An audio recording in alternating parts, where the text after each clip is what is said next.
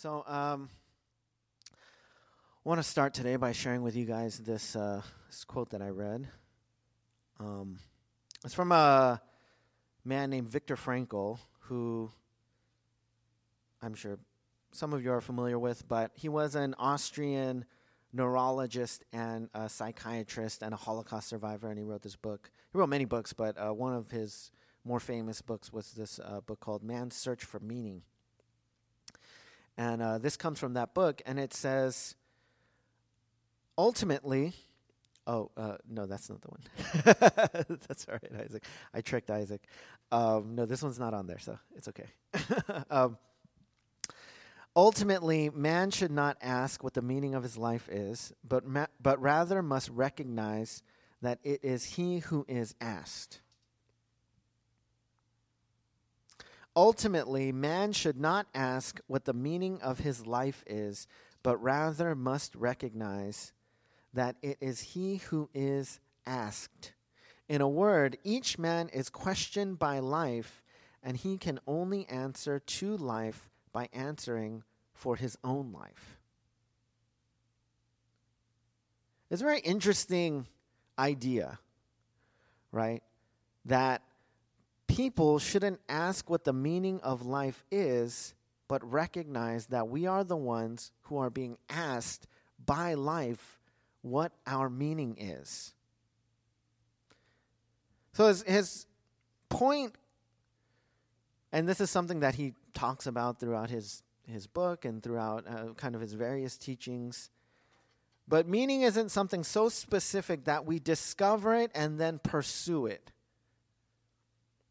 as if it's bound up in, in something so specific. Like for me, if I were to think, oh, my meaning comes from being a pastor, for example, if that's what I were to think, then I would think when I'm pastoring, I'm fulfilling that meaning. But when I'm not, then I'm not. Then perhaps in that moment, in those moments, the meaning of my life is escaping me. There is no meaning. Now, what, what Viktor Frankl argues is that that is kind of foolish. That meaning isn't something that we determine and then we kind of go for, but it's something that we are presented with every day. It's something that finds us, it's something that's before us, and we decide whether or not we are going to, you know, what we're going to do with it. It's something that we are being asked on a daily basis. Now, as Christians, where does meaning or purpose or calling come from? How should we consider it? And I think it can be really summarized in this phrase that we're going to look at today, which is work out your salvation. Work out your salvation. The meaning of our lives as Christians is bound up in this phrase. Now, we have to unpack that and kind of discover what it means. And so, just to kind of give you a, a, a, something to follow, we will look at three things, three parts. Um, and just by these words recognize, exercise, and realize. So we were to recognize something and exercise something and realize something. And that's what we'll be looking at today. And so if you guys have your Bibles, let's go ahead and open them up to Philippians chapter 2. Philippians chapter 2 and verse 12. And we've been in a series in Philippians, Philippians chapter 2 and verse 12 and 13 and this is God's word. And it says this it says, Therefore, my beloved, as you have always obeyed, so now, not only in my presence, but much more in my absence, work out your own salvation with fear and trembling, for it is God who works in you both to will and to work for his good pleasure. Therefore, my beloved, as you have obeyed, so now, not only in my presence, but much more in my absence, work out your own salvation with fear and trembling. For it is God who works in you both to will and to work for his good pleasure.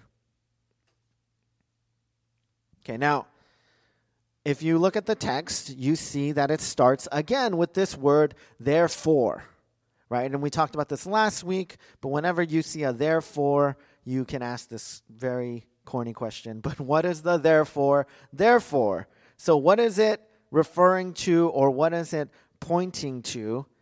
And to get that, we actually have to look at the previous passage again. So let's look back again. Let's go all the way back to verse 3. And if we look at verse 3, this whole section really is what it references. Now, grammatically, you can see in verse 12 that therefore refers back to the previous section, which starts in verse 9. But verse 9 also starts with a therefore.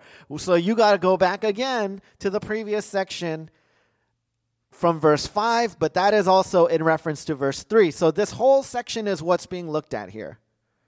So we'll read it one time just to remind you, if you've been with us, we'll kind of quickly remind you what this whole section was about. But starting in verse 3, it says, Do nothing from selfish ambition or conceit, but in humility count others more significant than yourselves. Let each of you look not only to his own interests, but also to the interests of others. Have this mind among yourselves, which is yours in Christ Jesus, who, though he was in the form of God, did not count equality with God a thing to be grasped, but emptied himself, taking the form of a servant, being born in the likeness of men, and being found in human form, he humbled himself by becoming obedient to the point of death, even death on a cross. So, just looking at this, there are a couple of um, themes that come out, right? And really, it can be summarized by this idea of humble, obedient servanthood. Right? All the way from verse 3 through verse 8, you see that it's talking about this idea of humble, obedient servanthood. Step into that. Right? Paul says early in verse 3 and 4, step into that. Like, don't just look out for yourself, don't have this selfish ambition, but be humble, look to the interests of others, live your life, in fact, for the sake of other people, just like Jesus did right? Have this mind, if you remember, this mind is this mindset among yourselves, which is yours in Christ Jesus. Jesus, and last week we looked at this in the incarnation, he took on flesh, he became human. God became human, took the form of a servant. He was born like a man, really in a, in a humiliating fashion, all the way in an obedient life and in obedient death even death on a cross. And because of all that, verse 9, it says, Therefore, in light of all that, God has highly exalted him and bestowed on him the name that is above every name. So God the Father exalts God the Son because of his humble, obedient servanthood. Because he lived that way, because he died that way.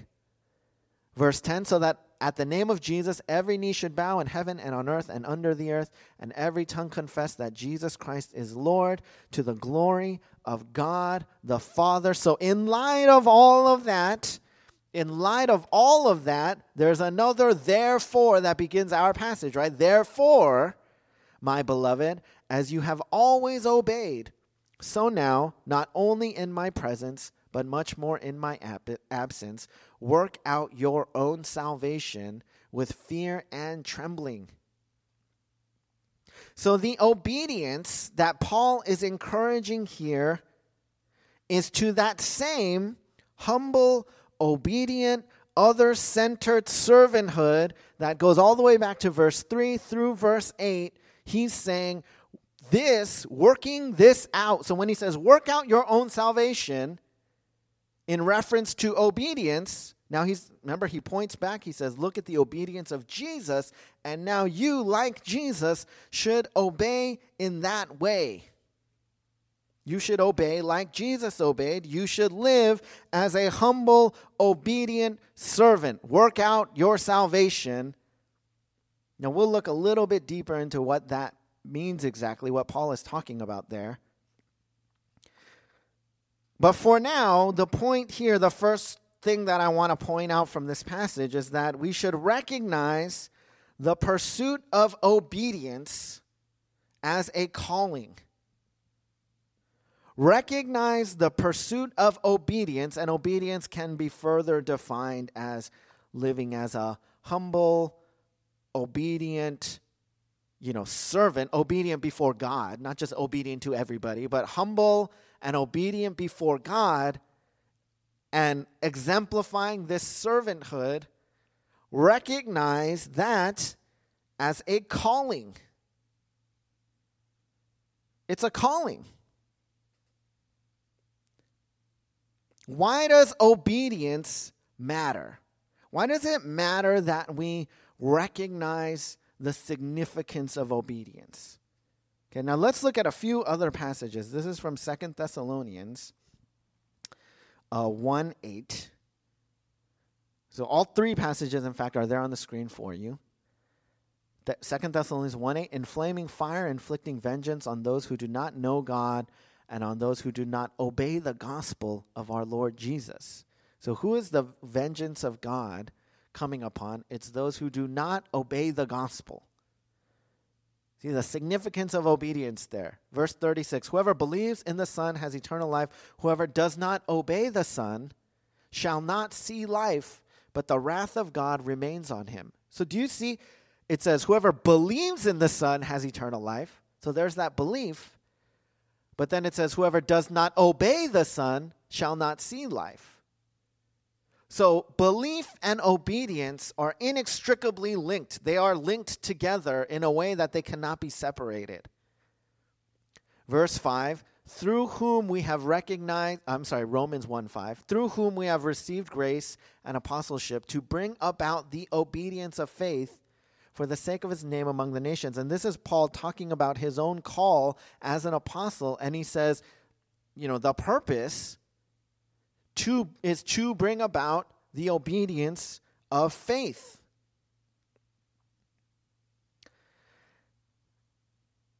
Now, this is important because anyone, any pastor or anyone who would preach the word, including myself, that would separate obedience from faith is doing you a disservice. Those things cannot be separated. They are clearly in Scripture. I only picked out three passages. If you read the Bible with that lens, you're going to see it everywhere.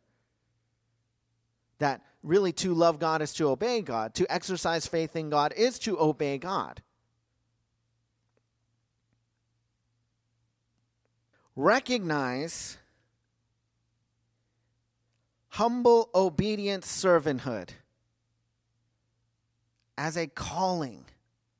Because that's what Paul says, right? That's the purpose of my apostleship, to bring about this obedience. So today, in our culture, um, self actualization is a big idea. It's an extremely important idea, particularly to uh, the current kind of generation, both to millennials and to Gen Z Self actualization, what it means is it's the realization or fulfillment of one's talents and potentialities, especially considered as a drive or need present in everyone. So it's the idea that we have this desire within ourselves to fulfill our potential. Right? And this is a huge driving force. In the past, this hasn't necessarily been so presented as such a uh, kind of an important idea as a as a goal in and of itself, right? Like this is not something necessarily in past generations that was to be pursued. Like you have to fulfill your potential. Like you have to find the thing that makes you most you, and that and many I think in many ways today that's found more in kind of a, a job or a vocation. It's like yeah, that's what you have to really go after. It's less about what provides value to society. It's less about what is going to serve the needs of other people. It's more about me. Who am I? And what is going to make me happy? If I do this thing, it's going to make me happy. And that's the reason that I should do this thing. It's often what drives the, you know, even in church with many people, I think it drives kind of this idea of calling. Well, I have to find my calling. You know, what is calling? It's the thing that I'm the best at and is going to make me happy. So I'm going to go back to Viktor Frankl. So this quote, we do have this one, Isaac. This is this was the one. He said this. He said, By declaring that man is responsible and must, must actualize the potential meaning of his life, I wish to stress that the true meaning of life is to be discovered in the world rather than within man or his own psyche, as though it were a closed system. I've termed this constitutive characteristic the self transcendence of human existence. I know it's, it's kind of wordy, but stick with it, right? It denotes the fact that being human always points and is directed to something or someone other than oneself, be it a meaning to fulfill or another human being to encounter. The more one forgets himself by giving himself to a cause to serve or another person to love, the more human he is and the more he actualizes himself. What is called self actualization is not an attainable aim at all for the simple reason that the more one would strive for it, the more he would miss it. In other words, self actualization is possible only as a side effect of self transcendence. In other words, self actualization is a byproduct of living out meaning, not the purpose of it right? If you chase after fulfilling your potential, you will never find fulfillment, nor will you ever meet your potential. Because that's not how it works. You can only actually discover your potential when you're going after something that's not you. Right? If you're chasing after something thinking, well, I have to do this so that I can be the best me then you'll never be the best you. If, however, you discover meaning in a cause or a life beyond your own, then you will become fully self actualized as a byproduct of living out that meaning. Now, this runs really counter to the culture right now because life is all about pursuing your potentials finding them, discovering them, putting them on display, allowing them to be seen by others so that you can be praised, so that you can be lifted up, so that people can tell you how amazing you are because you have this thing, this ability that people didn't know you had. But your full potentials in truth can only be seen and understood, even by you, when you live for something that's outside of you. Your daily purpose is wrapped up in humble, obedient servanthood in the context of the people who are in your life every day. See, isn't that how Jesus lived? Did Jesus come to this earth and while he lived this life, he's constantly telling people how great he was? You know, he's saying, "Hey guys, come come here, come here. Look what I can do," right? it was water, now it's wine. Wow. Amazing, right? Like, did he do that? Did he say, like, we only got five loaves and two fish? And he says, that's nothing for Jesus, right? Like, like, you know, referring to himself in the third person also and saying, the Jesus is here. Let me do this. Let me show you how powerful I am. Like, was that Jesus' life? Is that the way he lived his life? And when he wasn't doing that stuff, he's thinking, man, I'm really not fulfilling my potential. Or did Jesus live his life for the sake of other people? Was he constantly confronted with challenges before him and anyone that would come to him? right? Every outcast, every mute, lame, deaf, blind man, woman, child, soldier, foreigner, religious leader, politician, tax collector, prostitute, sinner, anyone who would come to him in faith, he would help. He would humbly serve. In fact, the ultimate expression of the potential of God was not in For example, like creation, although that is amazing, it points to the wisdom and the power and the glory of God. But the ultimate potential of God, the ultimate actualization of God, right? The, the full expression of God's love and His power and His grace and His glory is, in fact, not in that kind of expression. It is in the expression of Jesus, His incarnation, His taking on flesh, his humbling himself and becoming obedient to the point of death, even death on a cross. It is not in the big explosion of power, it is in the fact that all powerful God could humble himself to that level to express that kind of love for you and for me. Who are we to say that that's not a calling worthy enough for us to pursue. Recognize the pursuit of obedience, the pursuit of Christ likeness, the pursuit of humble, obedient servanthood. That that is a calling. In fact, if you are a Christian, that is your calling. That is your primary calling. That's not to say that other things are not birthed out of that and other th- more specific things don't come out of that. But that, that, to work out your salvation in that way, that is your calling. Now let's look at just let's look at the phrase well in fact I'll just give you the second point here. The second point is exercise. Exercise continuous sustained effort in the pursuit of this calling, in the pursuit of this obedience, in the pursuit of this Christ likeness.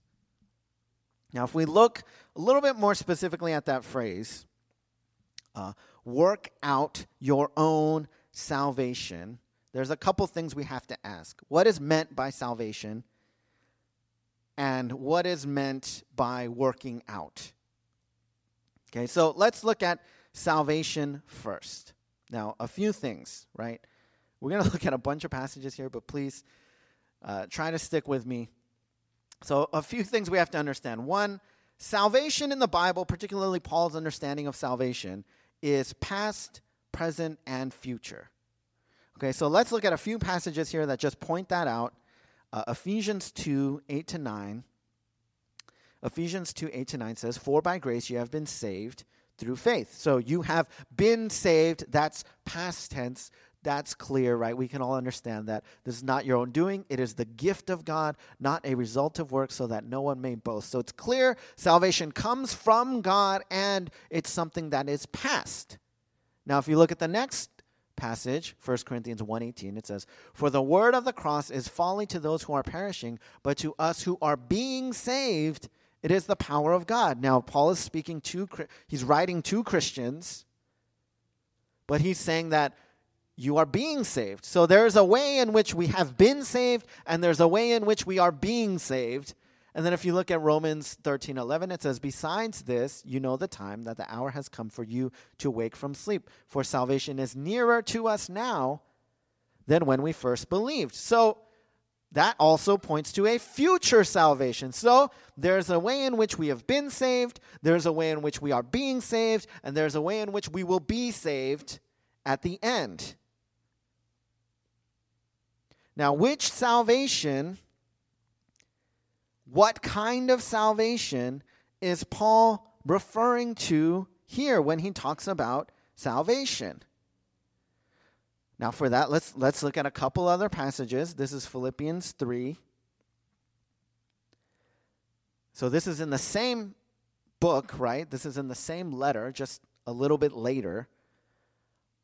Paul says, Brothers, I do not consider that I have made it my own, but one thing I do, forgetting what lies behind and straining forward to what lies ahead, I press on.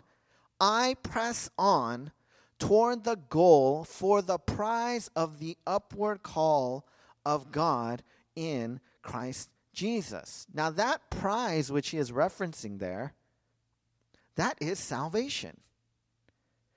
He's saying something similar to what he's saying in this passage, right? I press on, essentially, I work out toward the goal of this salvation of God in Christ Jesus.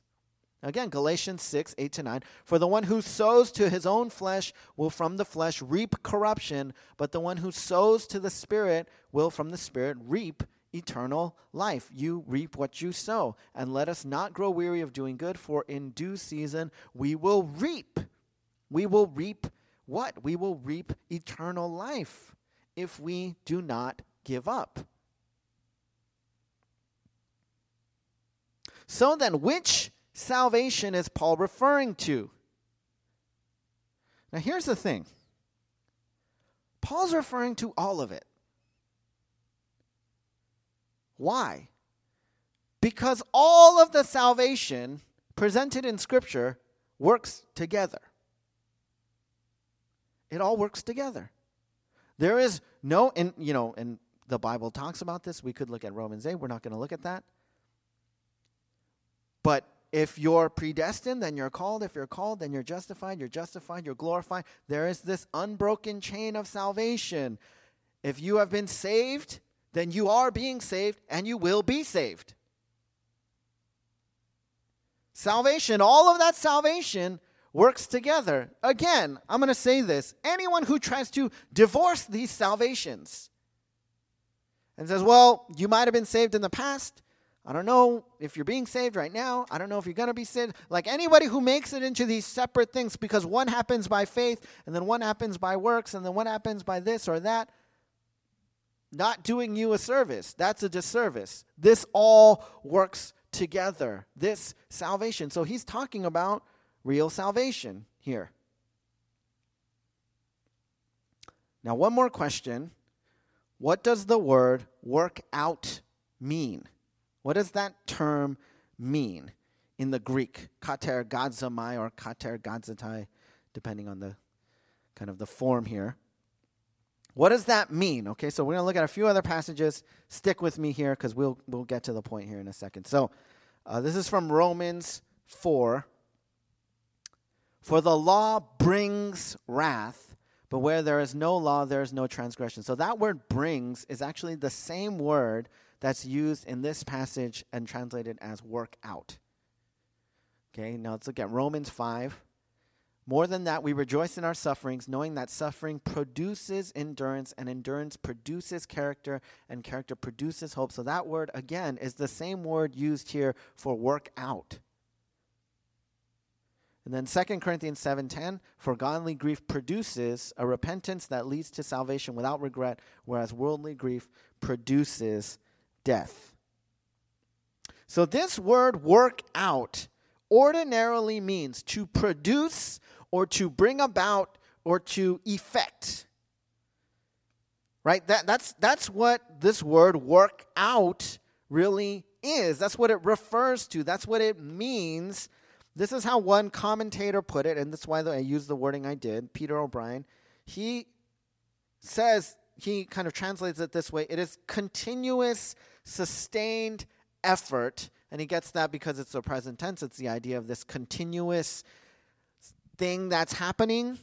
So, what does it mean to work out your salvation? That's real salvation, and we are called to work it out. We are called to continuous, sustained effort in the pursuit of this humble, obedient servanthood for our salvation.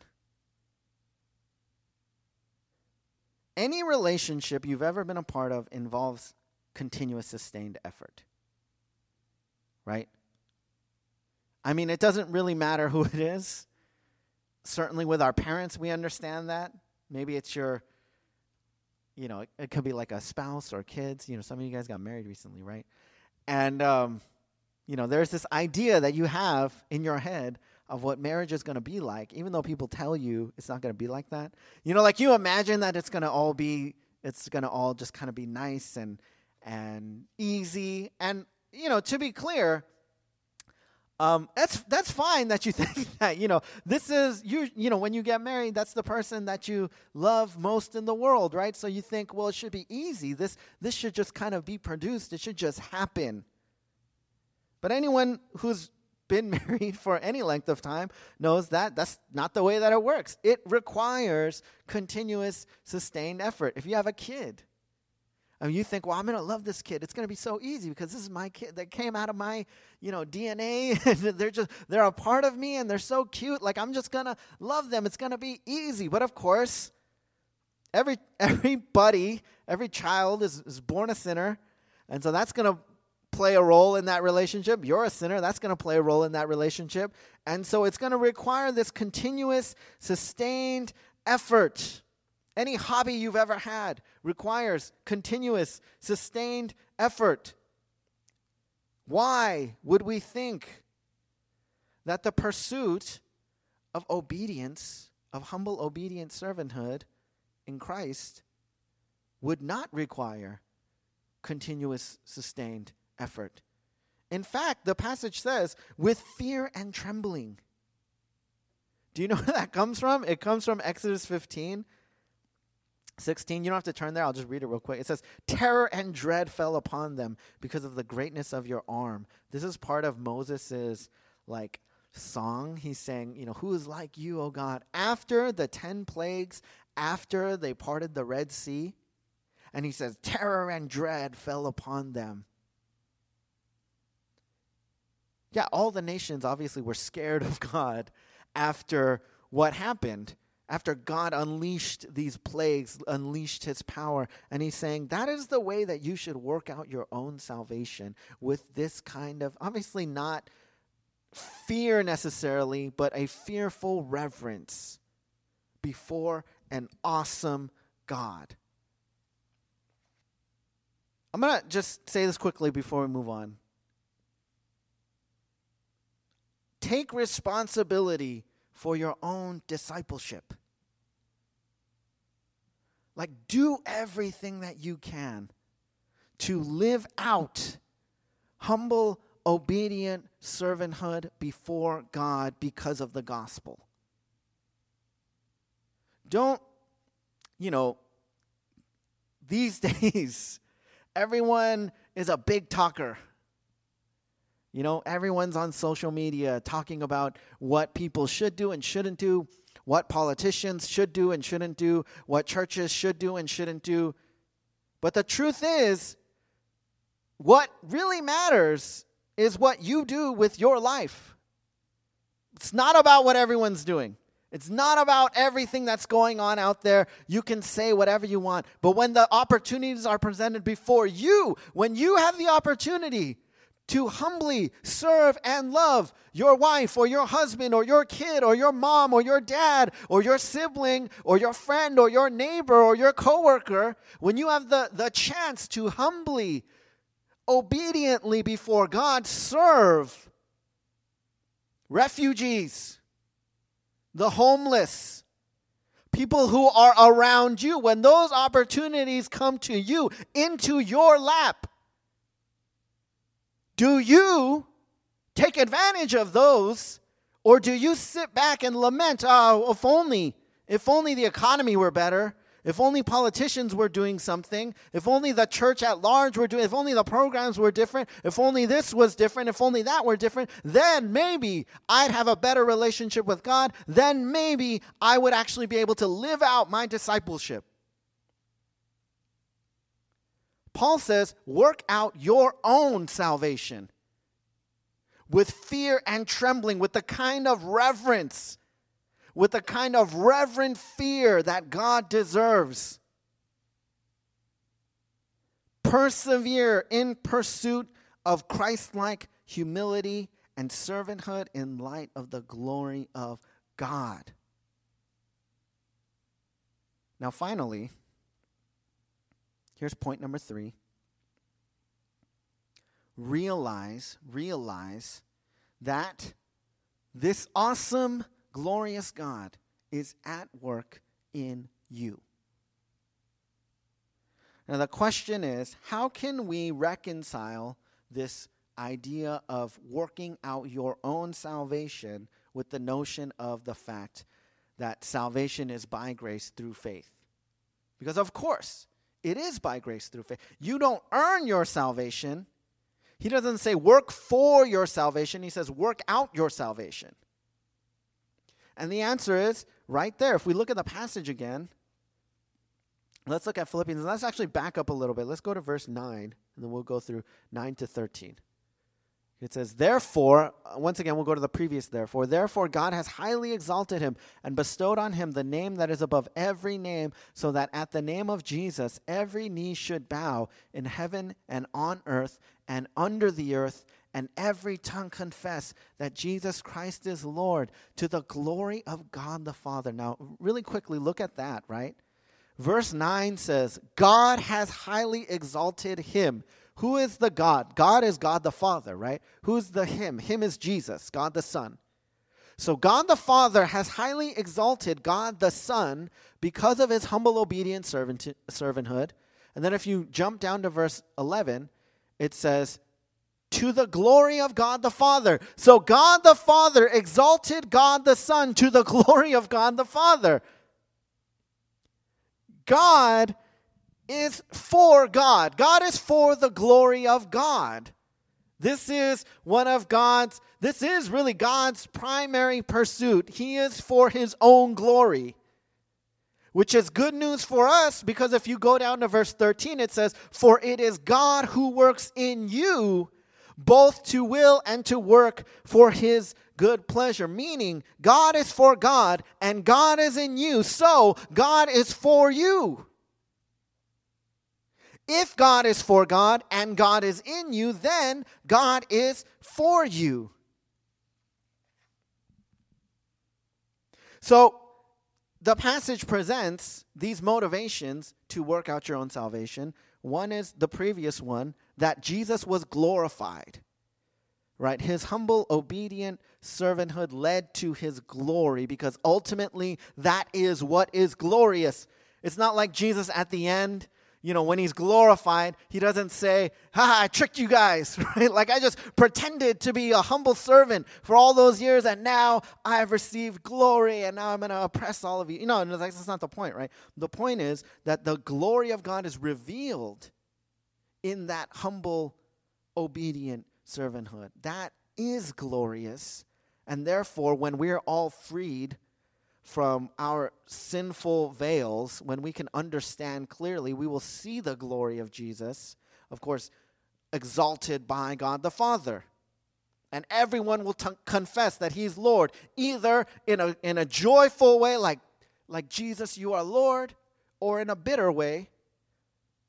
Jesus, they're, they're going to recognize, some people will recognize the glory of God in the bitterness of their own condemnation. Nevertheless, they will recognize the glory of God. Now, that's supposed to be a motivation. Hey, that's why you should live humble, obedient servanthood, like thinking of that as a calling, pursuing that with a continuous, sustained effort, actually living for that. Thinking about that glory, that should be motivation. But if you say, but it's still hard, it's still hard for me which is completely understandable, particularly in light of everything that's going on now. Literally, this week, I mean, you know, Micah was, it was dark at four. I mean, I know for a lot of you guys it was too, right? Because the fires are going on. It was seriously like apocalyptic weather. That's how it felt. And there's just a certain sense of, like, when so many things are going on, there are fires in some places, there are floods in some places of the world, there are, you know, hurricanes in some places of the world. It's super hot, it's super cold. Like, there are all these things happening on top of the virus, on top of injustice, on top of people being worried about jobs or you know just your your finances right? Like these all these things are happening. And it is completely understandable. If you say i'm tired i'm weak i'm broken i'm just not happy go lucky all the time like that's just not reality. And and that's why paul provides this where he says for it is god who works in you because you got to realize that. Like when he says, have exercise this continuous sustained effort, he's not saying do that by yourself. He's saying realize as you do that, realize that this awesome God, this God who is to be feared, this God who is to who we are to stand in awe of, who is all powerful and who has demonstrated this glorious power in the sacrifice of his son. Realize that He's the one working in you. So, how can we understand this? Now, I have a question. Okay, when I'm driving my car, when I drive my car to church, what makes my car move? Okay, now you could argue that what makes my car move is my foot, right? Because my foot is the, the thing that steps on the pedal you know, steps on the gas. If I don't step on the gas, the car doesn't move. So you could make the argument that what makes my car move forward is my foot. Now, however, you could also make the argument that what makes my car move is the engine. Because the car is designed in such a way that the en- when I step on the pedal, that powers, you know, that makes something happen in the car so that the engine you know, causes the car, causes the tires to spin, causes the car to move forward. Because in truth, all I'm really doing is stepping on a pedal, right? The magic of the car happens in the engine and the tires, not in my foot. Because when I step on other things, they don't necessarily move. And the reason I bring this up is because I want us to realize, realize the power of God, right? Because, church, there is no silver bullet when it comes to growth in Christ, growth in holiness, to discipleship, to the pursuit of this, you know, this humble, obedient servanthood. Like we we have used tons of names for things. Evangelism explosion, four spiritual laws, the bridge, small groups, life groups, cell groups, discipleship groups, intensive Bible study, inductive Bible study, discovery Bible study, rooted, alpha classes, awaken and activate, discipleship wheel, gospel centered disciple. We've called things all kinds of different things. And I'm not saying that uh, none of that is relevant or none of that matters. Context matters, you know, different forms are helpful for different people. But the fact that so many forms, that so many models exist, is a luxury, not a necessity. In other words, I think we, we the sheer volume of resources at our disposal cause us to lose sight of the true power of discipleship. The true power of discipleship is not in the model. If somebody comes out and says, "Oh, like this model of discipleship has changed my life," I would say you're mistaken. If there's real change in your heart, that's not what happened. God changed your life through this model of discipleship, meaning all of these forms can work if they are powered by Christ. And none of them will work if not powered by Christ. So then the power is not in the model, the power is in God. The power is in Christ working in you. That's where the power comes from. Meaning, if your model is just, I wake up every morning and I read the Bible and I pray a prayer, and your faith, your trust is in Christ. If I trust that when I step on the pedal, the car moves, then the car is going to move. Because the car, as long as the car is working, as long as the engine is working, as long as everything is working the way it's supposed to work, then what does it matter what the paint job is?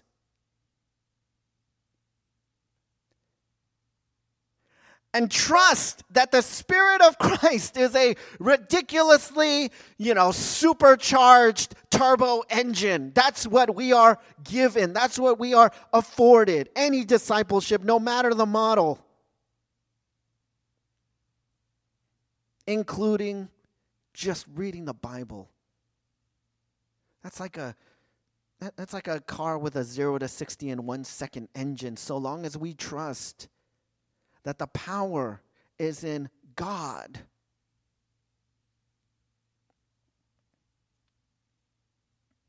It's not magic. It does not happen without conscious motivation and participation. However, there's a power at work in you through this promise. If God is in you, He is working in you. Jesus is with you. The present experience of Christ is not.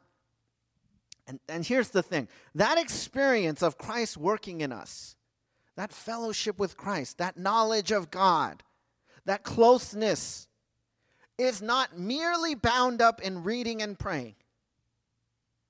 Right? The closeness is bound up in following in the steps of Christ.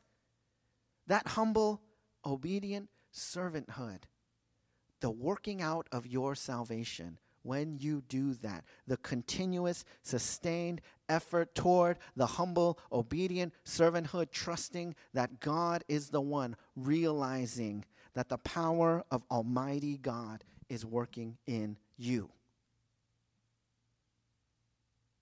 That's, that's life. Very quickly, I'm going to close with these application points. One, ask God for strength. Because I know it is hard. It's crazy out there right now. But ask God for strength. And, and this is the important part, trust that He will answer. Trust that when you step on the pedal, the car's going to move. Ask God for strength and trust that He will answer. Here's two ask people for help and trust that it will help. You know, it's all about humility, right? Humility causes us to say two things one, I need help. Two, I want to help. Pride also causes us to say two things one, I don't need help. And two, I don't want to help. The path of pride is I don't need help and I don't want to help. I got my own things to do, I got my own things to pursue, I have my own life. I'll figure it out. I don't need help, I don't need prayer. You know, it's just this, it's just that. I'll figure it out. Humility is the opposite. I both need help and rather than living my life for my own agenda, my own pursuits, I'm going to I'm going to live my life helping other people. So that's two. Ask people for help and trust that it will help. And here's three. Ask people to help and trust that it matters. Ask people to help and trust that it matters because it does. And it matters far more than you fulfilling your potentials. Like thinking that that is the purpose of your life. Asking to help and helping people, simply. Taking advantage of the opportunities that you have to actually help people. Whether or not it is the exact thing that you think you want to do, whether or not you think it's the thing that exalts you and makes you, you know, that fits into what you think your life is meant to be. When we step into the footsteps of Christ and we say, I'm going to live like a humble, obedient servant as Christ did, you know, you experience the closeness to Christ, you experience the closeness to others, and you experience your potentials being fulfilled. That's how God designed us to be. Let's pray together. God, we thank you so much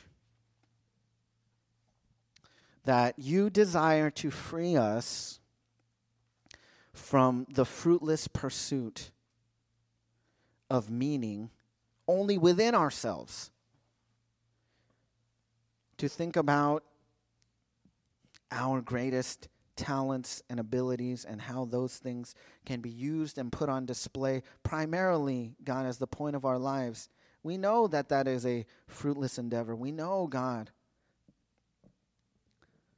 that there is not deep meaning to be found there. You free us, God, to walk in the steps of your Son, Jesus Christ. who did not come to this earth to be served,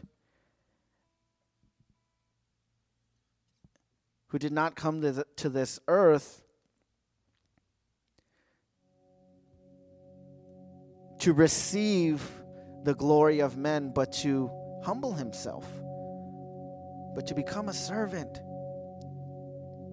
but to sacrifice in obedience, even to the point of death, even to the point of crucifixion, even to the point of the most horrific death, even to take on the sin of the world, though he was without sin. That was his joy. That was a joy that was sent before him when that opportunity presented itself in the micro and the macro, when every person who came before him humbly confessed that they needed him. He happily helped, served, loved.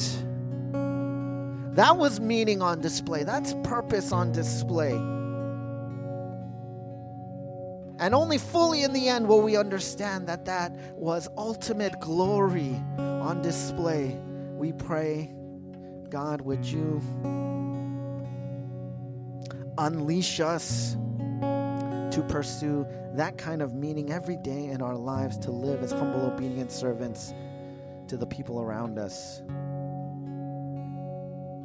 We ask for your strength. We ask for your help. And we trust, God, that you will answer. We love you, and in Jesus' name we pray.